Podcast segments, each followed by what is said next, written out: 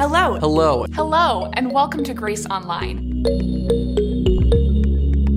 We're really excited for you to be able to receive an encouraging word from Scripture today. Because we know that God is already here and He is ready to be with you. And let's get ready to hear today's message.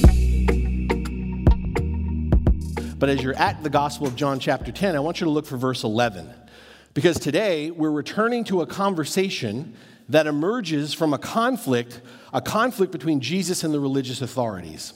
A conflict that took place back in chapter 9 as Jesus, if you don't remember, healed a man born blind, restoring not only his physical sight, but also giving this man spiritual insight to recognize who he is. And the religious leaders, on the other hand, in this encounter, refuse to see they're unwilling to recognize who Jesus is. And so, in anger and frustration at what has happened, this incredible, wonderful miracle, they cast this healed man out of the faith community. They excommunicate him. But Jesus finds him at the end of chapter 9 and receives this man as one of his own. And then, when we get to chapter 10, in a rebuke seeking to illustrate the heart of the conflict between them, Jesus presents himself first as the gateway to those who are seeking life and healing and freedom. And that's the passage we looked at the last time we were here with Pastor Drew before he departed to Illinois. Jesus presents himself as the gateway in contrast to the religious leaders who presume to act like gatekeepers. And in so doing, steal away what God seeks to provide and thus bring harm to those they're actually supposed to serve. And so this morning, we're going to continue that conversation, that rebuke, if you will, that contrast, as Jesus continues to distinguish himself from others, from these religious hypocrites, as he now exercises another powerful image to describe who he is and how he works in our lives. Some of the earliest images of Jesus found in churches and tombs were not portrayals of Jesus on the cross or Jesus as the infant in the manger. They, in fact, were pictures of one of the more common ways Jesus describes himself, of how Jesus frames himself here as a shepherd. If you have those Bibles open, let's hear from the Gospel of John, chapter 10, starting in verse 11. Jesus said, I am the good shepherd. The good shepherd lays down his life for the sheep. The hired hand is not the shepherd and does not own the sheep. So when he sees the wolf coming, he abandons the sheep and runs away. Then the wolf attacks the flock and scatters it. The man runs away because he is a hired hand and cares nothing for the sheep. I am the good shepherd. I know my sheep, and my sheep know me. Just as the Father knows me, and I know the Father, and I lay down my life for the sheep. I have other sheep that are not of this sheep pen. I must bring them also. They too will listen to my voice, and there shall be one flock and one shepherd. The reason my Father loves me is that I lay down my life only to take it up again. No one takes it from me, but I lay it down of my own accord. I have the authority to lay it down and the authority to take it up again. This command I received from my Father. And this is the word of the Lord. Thanks be to God. So, as we dive into this passage, this image of Jesus as the Good Shepherd, now you need to reverse that title. It's not just sheep, but shepherds too. Opposite, strike that, reverse it. But I, would like to introduce uh, our speaker today, one of our elders, member of our community for some time, uh, and someone who did this as an act of faith. So be gentle as he comes forward. Uh, the one and only and a dear friend as well as an elder, Brian Hopman. Could you put your hands together and welcome him up here?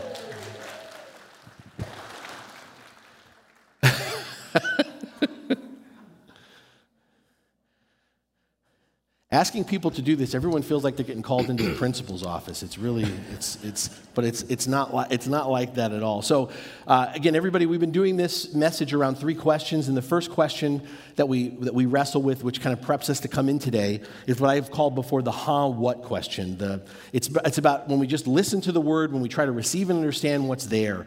And it's asking the person who's dialogue, dialoguing with me what question do you have to help you better understand this passage And Brian's question, um, he actually got to manage to sneak in two questions, so we're going to be honor that. Um, he, he, looking at this, if you remember, and tell me if I get this wrong, you asked, you know, why does Jesus go from talking about himself as the gate to then declaring himself to be the shepherd, and specifically the good shepherd? That was the first question. And then within that, Brian also kind of, like I said, snuck in another question, which was this implication in the passage are there other shepherds? Am I right? Yes. Okay, so as we talked about, I'm going to recap what we discussed. And in fact, um, there's so much here, we're probably not going to be able to share it all because I normally meet once. Brian and I met twice to talk about this. Um, Brian was like, We're going to need to talk about this again. And I'm like, That's fantastic. So we've talked about this a lot, so it's going to be really tough for us to condense a lot of the things that came out. But let me just quickly address that question. And, and really, the, the way I think to understand how Jesus goes from talking about the door to talking about being the door or the gate to being the shepherd is Jesus is using the same image. And if you don't remember when Pastor Drew was here, shepherds back in the time of Jesus were actually the literal physical gate. The sheep pen itself didn't have a door, the shepherd was the door. They slept there, they guarded that space. So, what Jesus is really doing as he transitions to this image is he's making explicit what he's trying to talk about, what make explicit what he's only been being implicit about, meaning he's been a little bit more coy in talking about himself as the gate. And now he's just coming right out and saying, I'm the shepherd. And the shepherd as the gate emphasizes, I think the biggest thing that Jesus wants to talk about here, which is where the two images come together, is that the job description of a shepherd was protection. Protection. And, and when Brian and I were talking, it's helpful to remember that there's a, there needs to be a little bit of a breakdown of the stereotype that we have of shepherds, especially in light of this passage, versus the reality of what Jesus is talking about. I mean, even if you go into our Hope Hall, uh, there's a big picture of Jesus as the shepherd and which Jesus is very sentimental and cuddly, and it's you know it's like it's it's like stuffed animal Jesus. You know you can hold him and hug him, and the reality is is that shepherds were not cuddly and warm, and you could hug them. It's not to say they weren't warm people. it's we, we, when we kind of idealize the, this view of the shepherd, we miss that a typical shepherd was more of a rough and tumble kind of a person, because being a shepherd wasn't an easy job. Um, shepherds had to know the lay of the land. They had to have some knowledge of where to find suitable pasture, places with adequate food and water. They had to know their sheep, something that Jesus talks about in this passage. They had to learn their sheep, know how much their sheep could take, when they needed to rest, when they needed to be encouraged, but they also needed to help the sheep learn their voice. And this idea of when Jesus talks about my sheep know my voice, it's not knowledge the way we think of it, it's more relational knowledge. It's this understanding, knowing that comes by experience, by being present and spending time together. But all this comes together to say that the shepherd's job was a tough job because the shepherd's preoccupation is the continuous well being of his or her sheep. And that preoccupation came with some hazard, came with some risk. The job description of a shepherd was to protect and serve. And it came with some risk because what was right from the outset, understanding if you're a shepherd, is that you are subjecting yourself to the threat of wild animals, thieves and robbers, like Jesus talks about. It's this vocation, in other words, that's lived in tension between doing your most for the sheep and yet at the same time exposing yourself to the kind of dangers that could get you killed. And it's this is the image that Jesus wants. It's not cuddly, it's more fierce, protective. It's more willing to stand in the line of fire. And Jesus doesn't just say he's a shepherd. Brian asked about this. He said, I am the good shepherd. And when we hear that adjective good, Brian and I talked about this, we think again back to that picture of Jesus as the kind shepherd, you know, the nurturing shepherd. Or we might be tempted to think when we hear Jesus say he's the good shepherd as being the moral shepherd. You know, he's so virtuous in his behavior. But the root meaning of this word good, that's tr- good in Greek, it's a word kalos, is actually it means excellent, it means honorable, it means commendable, it means noble. And Jesus sort of points us to this understanding of what good means when he contrasts himself with everyone else, right? Because Jesus first contrasts himself where he's the good shepherd. He's not like the thieves and robbers who come to steal, kill, and destroy. That one we get. You know, that's obvious. Either you're here to hurt me or you're here to help me.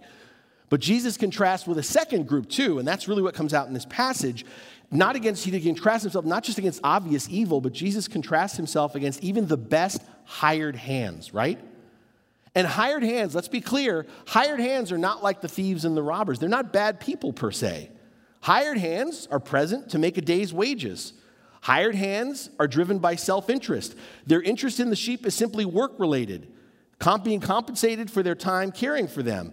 And they're not bad people per se, but they're in it for the job. And that's why Jesus says at the first sign of trouble, hired hands, when there's trouble that could potentially threaten them, the hired hands will have a tendency to walk off the job, to abandon the sheep because they value their own lives over the lives of the sheep. We might say, I don't get paid enough for this, right? I don't get paid enough for this. And Jesus contrasts himself even with this group to say, the shepherd lays down his or her life for the sheep because that's the job description to protect and serve. Trouble again is anticipated. The interest, the well being of the sheep, not the shepherd's self interest, is what drives the posture and actions of the shepherd. The well being of the sheep is what drives the interest of the shepherd.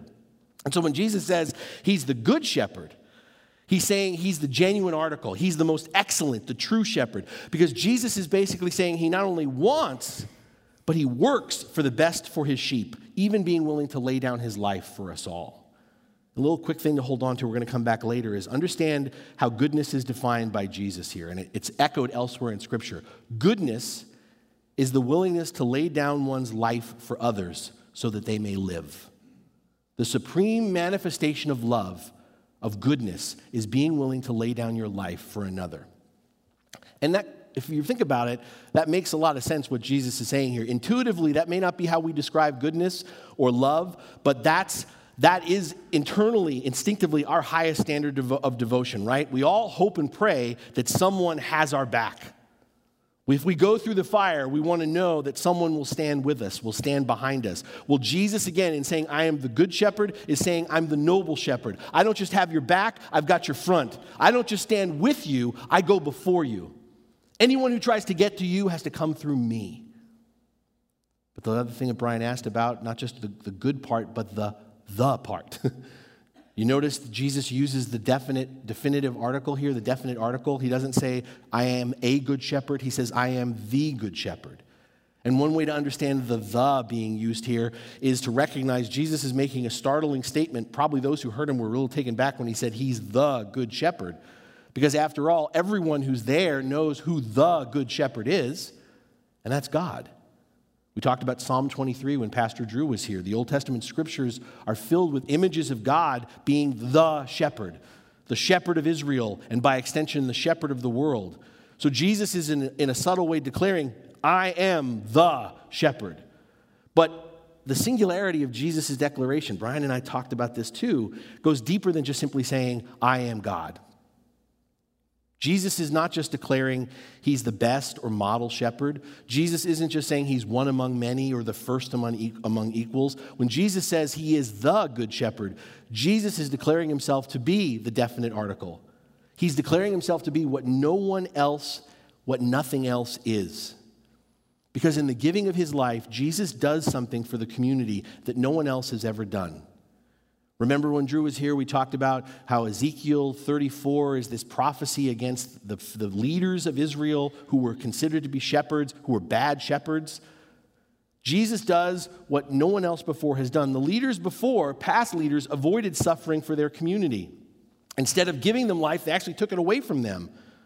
But Jesus declares he comes to give life through the giving of his own life. And also, as we heard, Jesus doesn't do this as a victim. He does it as a willing, voluntary sacrifice. No one takes my life from me, Jesus says. I lay it down of my own accord. Now, when Brian and I were talking, I just want to bring you in on this. There's a little bit of a tension here, right? Um, if a shepherd's preoccupation is the protection of the sheep, a dead shepherd can't protect the sheep. But this, when Jesus says that, hey, I'm going to lay down my life for my sheep, any other shepherd, that would be a problem because, well, that's great. You laid down your life, but now the sheep are exposed. But Jesus says this so boldly because it points to the uniqueness of who Jesus is as the good shepherd. Because whereas death threatens the world, whereas death threatens all of us, everyone, only Jesus' death brings life. That's why Jesus says, I laid down my life, and then he adds, to take it up again. What I'm drawing out for you is what makes Jesus distinctive and unique is when Jesus says he is the good shepherd, Jesus is saying death for him, laying down his life, is not an end of itself. Re- Resurrection is not an afterthought. Jesus doesn't die on the cross and God goes, Well, that didn't work. We got to try something else. Death was always part of the plan because resurrection was what was going to come next. Another way to say this is Jesus died in order to rise. Jesus died so that we would rise, we could rise. Jesus goes through the fire. Jesus pays the price. Jesus faces the wolves, the thief that is death, so that we don't have to. Jesus lays down his life. No one takes it from him. He lays down his life so that we don't just survive, we thrive. And that leads to that second question Brian asked Are there other shepherds? And he, this is why the sermon title is so important. In the Old Testament, God is the good shepherd, God is the shepherd. But in the Old Testament, God continually says that those who he, call to, he calls to follow him, they are also to be shepherds like him. Think of Moses passing the baton to Joshua. Back to Ezekiel 34, how he critiques those who are the religious leaders.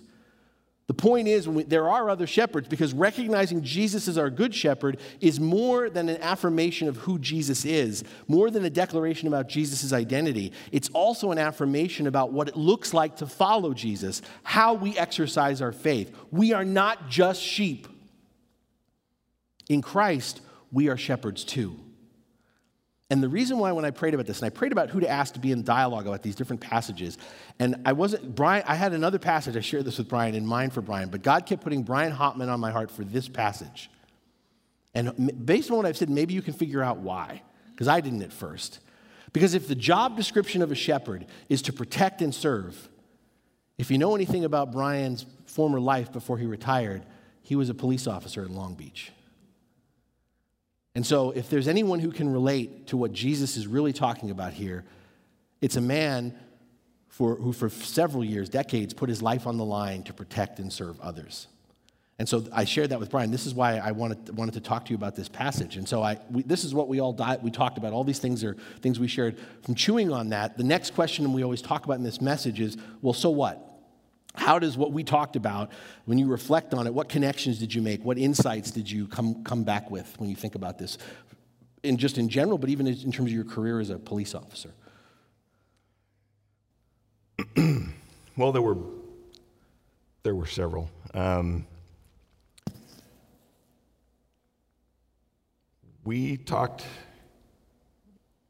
at length, um, kind of about you know, Jesus is the Good Shepherd. He was called here, he was placed here by the Father, uh, being one and the same.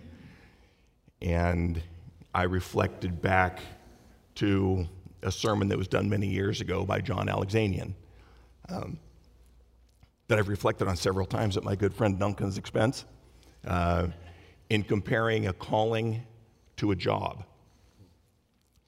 Uh, and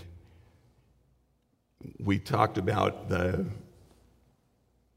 the hired hand, the comparison of the, the hired hand to the shepherd. And as you said, we talked about that the hired hand isn't a bad person. They're out there, they want to do the, they want to do the job, they want to see the sheep tended to.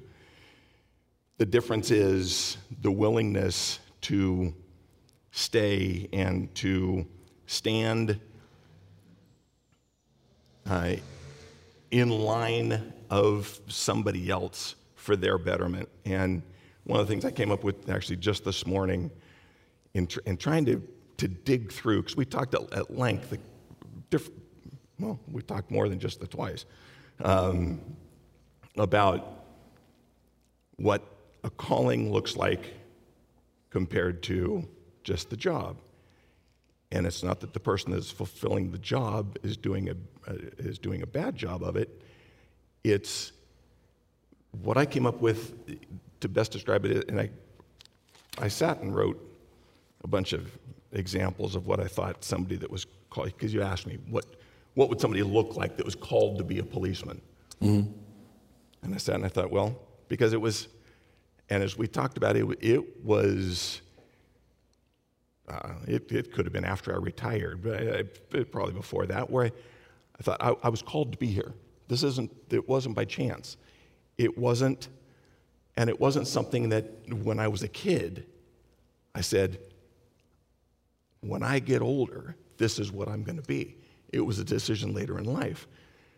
And so it wasn't like I was listening to God's voice, following God's voice. It was, it was well into it where the way I did my job, the commitment I felt to the community I was serving, um, the things I was willing to do, um, the situations that I got involved in.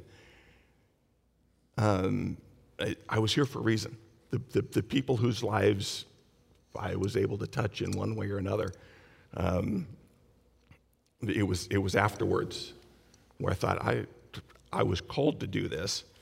And what I came across this morning um, in thought was passion versus compassion. Mm. And when I was looking at the difference, the one that, that, that best fit it for me was that passion, was, they're doing the job passionately, but it prompts us to make ourselves happy. If we're fulfilling a passion, it's something we're doing for ourselves. And in compassion, it prompts us to make others happy. Something that we're doing for somebody else, for, for the betterment of, of someone else. And it's, and you have to make decisions. I mean, I, that, that all seem right at the time. And I thought about different examples of different things. Um, well, uh, one of the things I asked you that I think would be interesting to talk about just briefly is do you think being a police officer can just be a job? Absolutely. Do you think that you can do a good job as a police officer if it's just a job? Yes. Do you think you can do a better job if it's a calling? Yes. Why? I think it's the, the attitude with which you approach it. Mm. Um, it. My notes jump from page to page and back and forth. That's fine. Um, because I think of things as we discussed. Some of my most brilliant thoughts were either while I was driving or in the shower where I didn't have a pencil to write it down. Probably a good thing because this could go on for hours. Um, but, but in the different, and it was, it was, it had some to do with actions and some to do with just the way it was done. But I, I think a calling is a feeling that generates actions. So I think to, if all you're doing is just the job, you go in, you handle A, B, and C, and then you walk out. In a, when you're more committed to that or, or called, um, I, I, think you you'll look more at the effects. How is this going to affect um, those? Who, you walk into a domestic violence situation and somebody's been injured and you arrest the other person.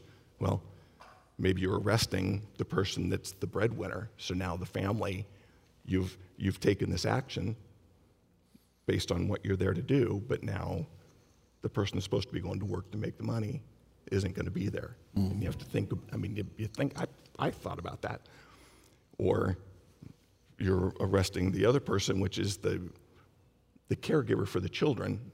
So now the next day, the person has to, the breadwinner can't go to work because he has to take care of the children because you've removed the caregiver from the home. Um, and I, and I think if it's just a job, you just go do it. And if it's a calling, if there's some compassion, you, you, you, you tend to think more about how you get it done. And in your experience, I mean, that's a, I really appreciate that because I think sometimes, even outside of anything, any, sometimes in anything that we do, we can kind of fall back on, I'm just doing my job.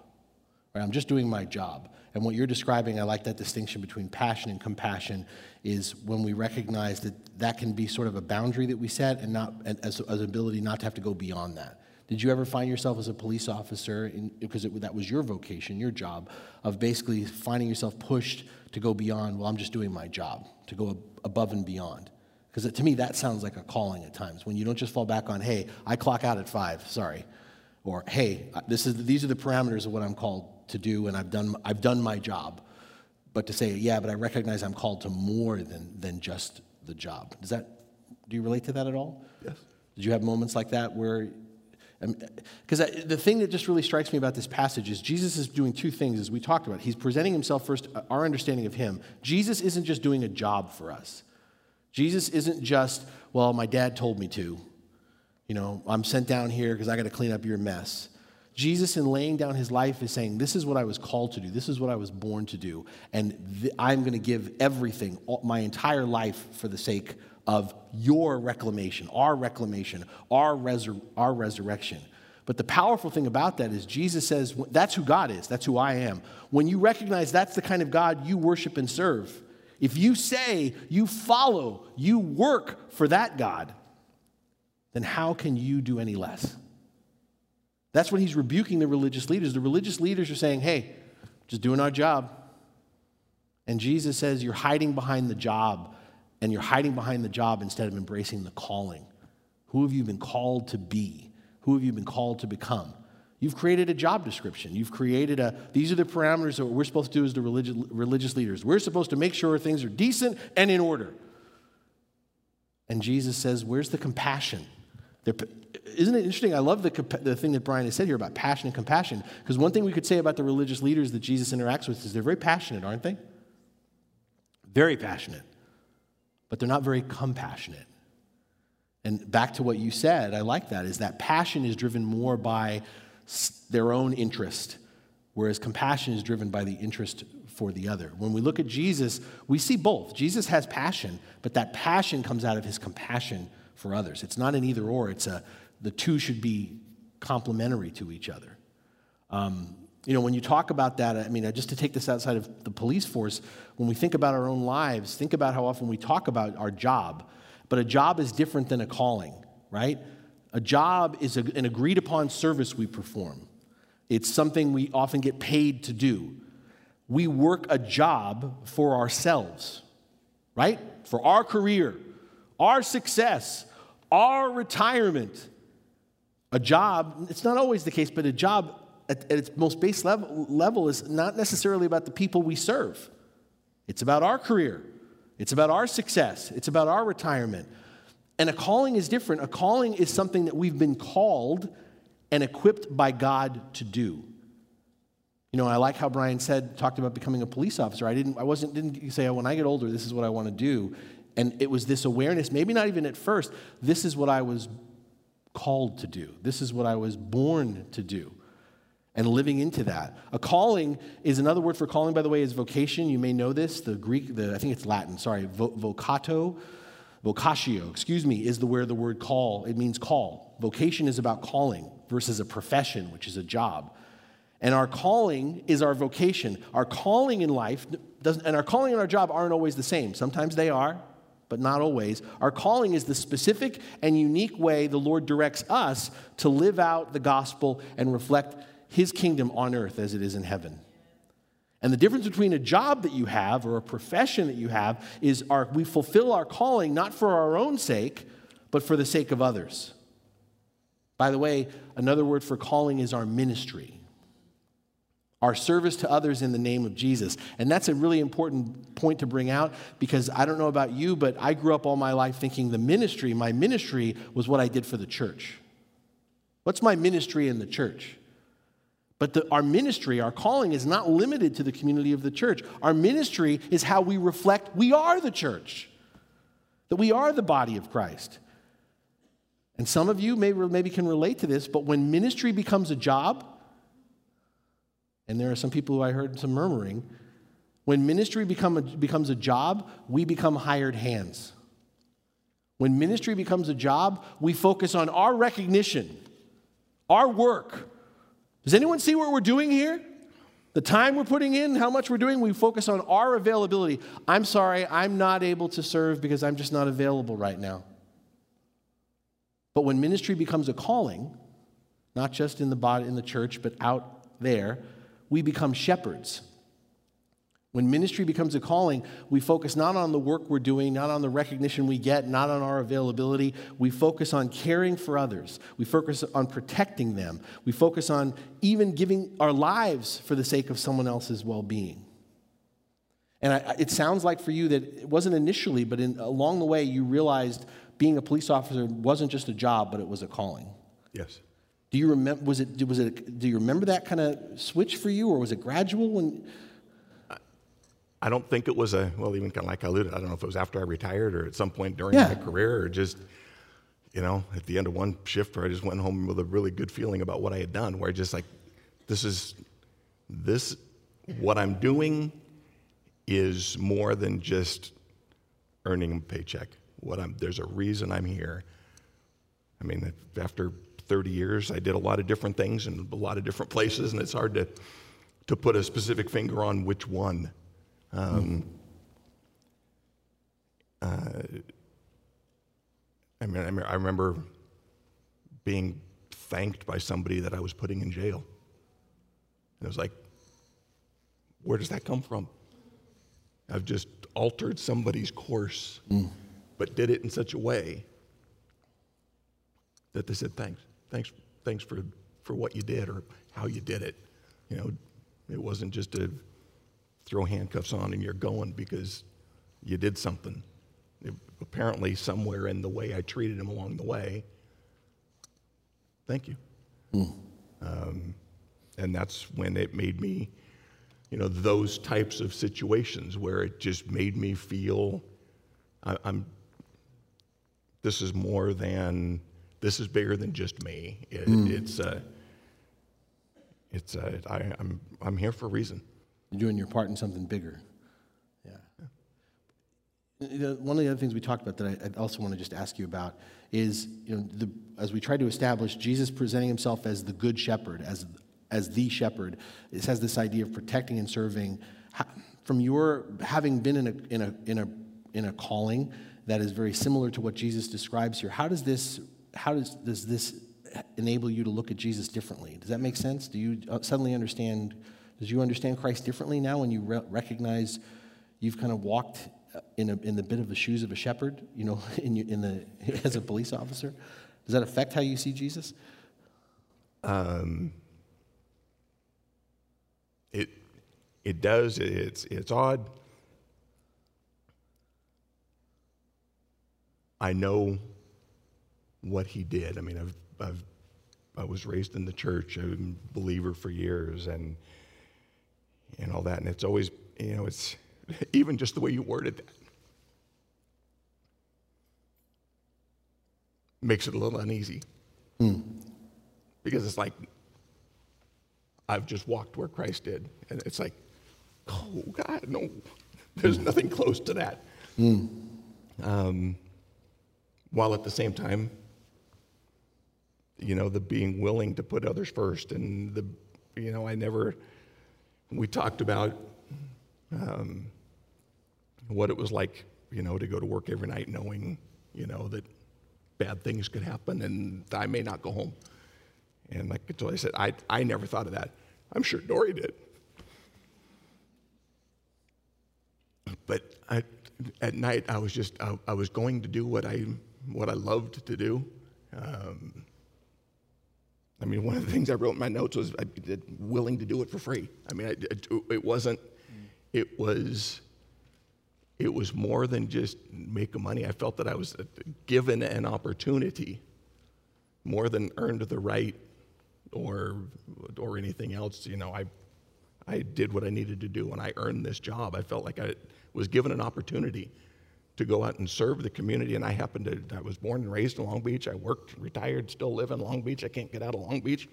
Um, but there was a, so there was just that extra commitment to the community. But I, I mean, that commitment, whether it's the, where you live or not, I mean, the, the commitment to the community, I think, is, is huge. And that, to look at, at Christ differently just, I mean, I, you know, my, my little corner of the world, his world.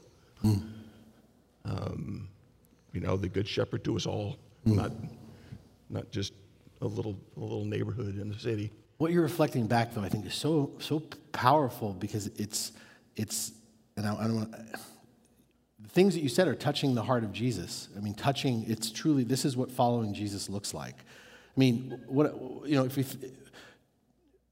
when you talked about this idea of when I asked you, how did you go out every day and know that you you know you could be walking into you may not come home at night, and you said I didn't really think about it. I thought more about the joy of getting to do what I do. And if you think about Jesus, did Jesus know? I mean, he seems to be he seems to have known that this was ultimately going to lead to the cross. Did Jesus get up every day and go, I got this many days left? No, the sense that you get is Jesus did not think about the cross. That did not overshadow. He wanted to go out and do what he was doing for the sake, for our sake. And then something else that you talked about of the willingness that you don't, you knew it was a calling because you, you would be willing to do it for free. And I think it's so important how Jesus emphasizes the fact that he lays down his life, but he makes it really clear no one takes it from me. I lay it down of my own accord, which to me is I would no, I'm not getting paid for this. uh, you know, I'm not doing this because some, there's some, I'm, I, I do it, I choose to do it. I would do it for free. And, you know, one of the takeaways from this passage that as we transition to the third question is, and back to the sermon title, we're not just sheep. I think many of us operate like we're just sheep. But one of the things that comes out of this, which is the basis of the rebuke, is if we are sheep who are part of shepherd, Jesus' flock, we're called to be shepherds too. And one of the things you should take away from this, we should take away from this, as Jesus willingly lays down his life as directed by the Father. The Father directs him to lay down his life, and he willingly does it. And he does it trusting that his life will not be lost, but will be given back. That its death is not going to be the end, but there will be resurrection. When we follow Jesus, we are called to lay down our lives for the sake of others, trusting that whatever we give up will not be lost, but will be given back. And this, this laying down one's life, just to be clear, laying down one's life, we talk about this a lot, dying to ourselves in the Christian faith. It's not about martyrdom. Jesus wasn't a martyr. Laying down one's life is not martyrdom. What do I mean by that? The shepherd, what I mean by that, doesn't throw him or herself from a cliff and say, Look how much I love you, sheep. And for many of us, when we hear laying down our lives, this is a twisted view we get in the church of we go, Look at all I've done for you. This is how much I love you, Lord. This is how much I love you, people. But laying down your life is not martyrdom. It's not throwing yourself off a cliff and saying, Look at how much I love you. Laying down your life like Jesus is being a shepherd, and shepherds act in defense of the sheep before any mortal danger. They seek to save the sheep by his or her death. They don't look for, they don't go out looking to throw themselves off a cliff. But they're willing to do go off that cliff if it's going to save the life of another person. And so the third question is kind of what do we do with this? It's kind of the now what? How do we apply this and exercise this insight? And I asked you a very specific question to kind of help us to think about this in our own way. I said, for you as a police officer, because again, you're engaging, you alluded to this, you know, with the community. What would you say? Because I mean, one thing we could step away from this and go, is, well, there's Jesus who was the shepherd, and then there are police officers. Thank God I'm not a police officer. But if you understand, you, we each have a calling. We each are called to be shepherds in that calling. And so, what I asked you is, what would you say, reflecting back on your experience, to a community of how to be a good shepherd in your community? Does that make sense rather than just to be a sheep? it does. It, it, it does make sense. And I, I thought about it both as far as now being happily retired um, and just a, a, member of that community. Uh, and what does it look like for me? And and it it it starts at home. I, I, I think it starts it starts at home and just how involved you are with your own family, uh, and then it goes out from there into the community I know my sheep and my sheep know me. How well do you know your neighbors? Dory and I talked about it this morning. Lived in my neighborhood almost 37 years. There's some I know real well, there's others I wave to, there's others I don't know at all. Um, and, and that was a, you know, one of those hard pills to swallow where I said, I'm supposed to come sit up here and talk about what it looks like. So I should be that good example. And I realized that I'm falling a little short. Um, We're all works in progress. Absolutely. Thank God. Yeah.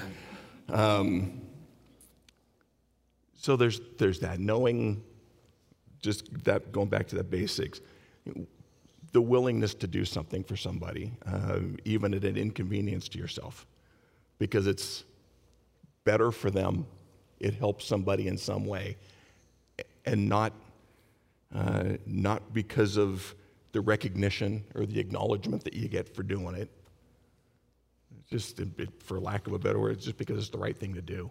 Something you said that I really want to key in on, that Jesus keys in on talking about himself. But again, if we're called to follow Jesus and become, we're not the good shepherd, but we're shepherds. We reflect the good shepherd. We're shepherds in our own way. Jesus talks about this idea of listening. You know, I know my sheep and my sheep know my voice. And to kind of t- to build on something you said, do you think do you think sometimes as neighbors we don't recognize the flock that we're a part of? That part of it is like you said, knowing your neighbor, but it's also about listen. Do you think sometimes? I mean, would you? I feel like we don't. Sometimes we choose not to see. We choose not to listen in terms of what's going on. Do you think if we were listening more to what's happening in our neighborhoods, that would make a difference too? Absolutely. Uh, again, classic example. My own my own neighborhood. Um, I've got six and a half foot walls all around my backyard, and that's where when I want to go sit and enjoy an afternoon, that's where I sit. Neighbors down the street rebuilt their front porch, put bar stools and Adirondack chairs, and in the afternoon, that's where they sit.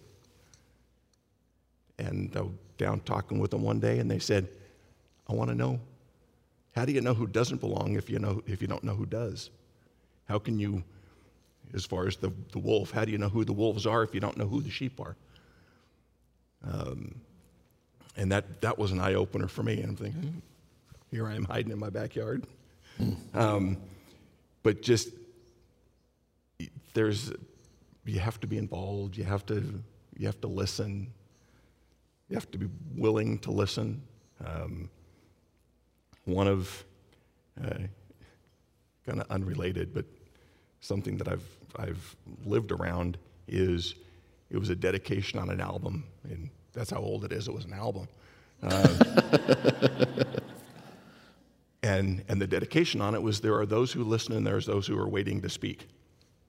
Mm. And you can tell when you're talking to somebody if they're listening to you or if they're just they're waiting for you to take a breath so they can jump in on you. You have to be willing to listen. Uh, and this, this, dedica- this album is dedicated to the listeners.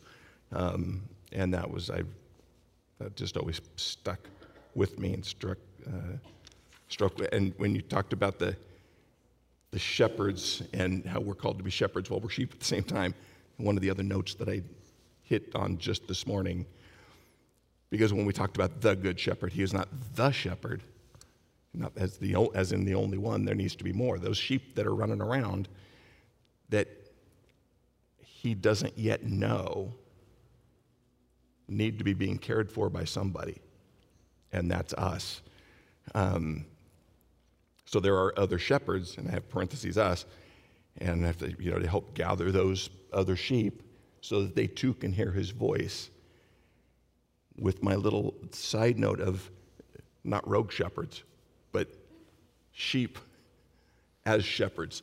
We're, we're, we're still Jesus' sheep acting as a shepherd following his voice. Well, and Jesus models that here too. He articulates that too. We lead by first following. And notice in this passage, Jesus makes it clear he leads as the good shepherd by first following. Notice how he underscores, and he does this elsewhere, that what he does, he does because that's the way his father directs him.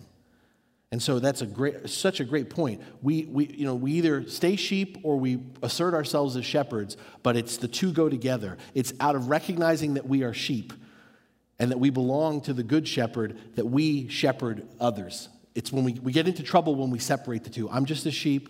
I have no, I have no, I, am just you know, milling around, eating grass, biding my time in the pen. I, I got no responsibilities whatsoever. That's not a calling. That's not what Jesus calls us to. You're not just a sheep, you're a shepherd. Or the other place, go, I'm a shepherd, I'm large and in charge, and I'm doing it for the kingdom of God, and I'm doing it for Jesus. And it's like, yeah, but you're not leading like Jesus. You don't look like the good shepherd. You don't sound like the good shepherd. That's where we get in, into trouble you know, as we wrap this up, what I would leave you with, and, and for this one, is two questions just to chew on is how are we, as individuals and as a community, being good shepherds like Jesus instead of hired hands? I'd ask you to honestly look at your life and, and, look at the relationships, look at the places in your community, your neighborhood, your families where you're acting more like a hired hand than you are a shepherd, where you're doing a job because you get paid or because it's going to get someone off your back where you're very clear about these are the parameters of what I do and what I don't do, these are the boundaries, this is I'm off the clock. And ask yourself, Where maybe God is saying, You're not supposed to be a hired hand here. I'm calling you to be a shepherd. Another way to say this is where in our lives are we letting the Spirit differentiate and inform the differences between the jobs and the callings in our lives? We all have jobs, and not every job is a calling, but we all have a calling. We all have a ministry. God, I can say this with full confidence God has equipped you and has placed you in situations, communities, relationships where you are called. You have been called. It's you. And God has equipped you for it and saying, if not you, then who? Then who? Brian, thanks for having this conversation with me. I'm going to close us out. Um, and I just want to, again, reiterate just what we've said and then offer a prayer. My friends, the love of Jesus as our good shepherd is not some sentimental, warm, fuzzy kind of love. That kind of love is nice. We hear about it all the time, but that kind of love is not compelling. The goodness of Christ is what defines the love we're looking for. It's the kind of love that holds nothing back. It's the kind of love born of unconditional commitment.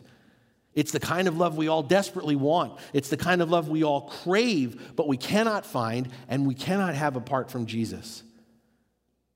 Because it's out of this kind of love that Jesus, the Good Shepherd, lays down his life for us.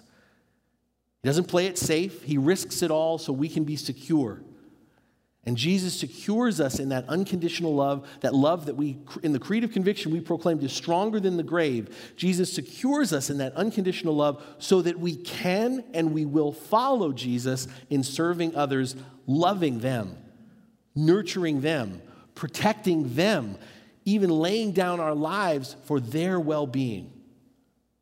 Trusting again in this love that's stronger than death, that love that death cannot hold trusting that through the valleys that may come, trusting that through the shadows that may fall, trusting that through even death itself, death itself, our good shepherd will lead us to dwell in the house, the presence of the Lord forever.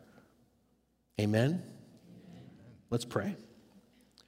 Jesus, we thank you for being the good shepherd, our good shepherd, and for laying down your life for us. Help us, O oh God, to learn and to, to learn to hear and to respond obediently to your voice to trust that you know better than we do what is best, what is good. Help us to follow your leading, secure in the knowledge that nothing and no one can ever snatch us out of your loving hands. Shepherd and guardian of our lives, enable us to follow you faithfully every day, to abide in you, to recognize your leading and direction, and to reflect your truth and love through how we shepherd, how we protect and serve others in your name. And all God's people said, Amen.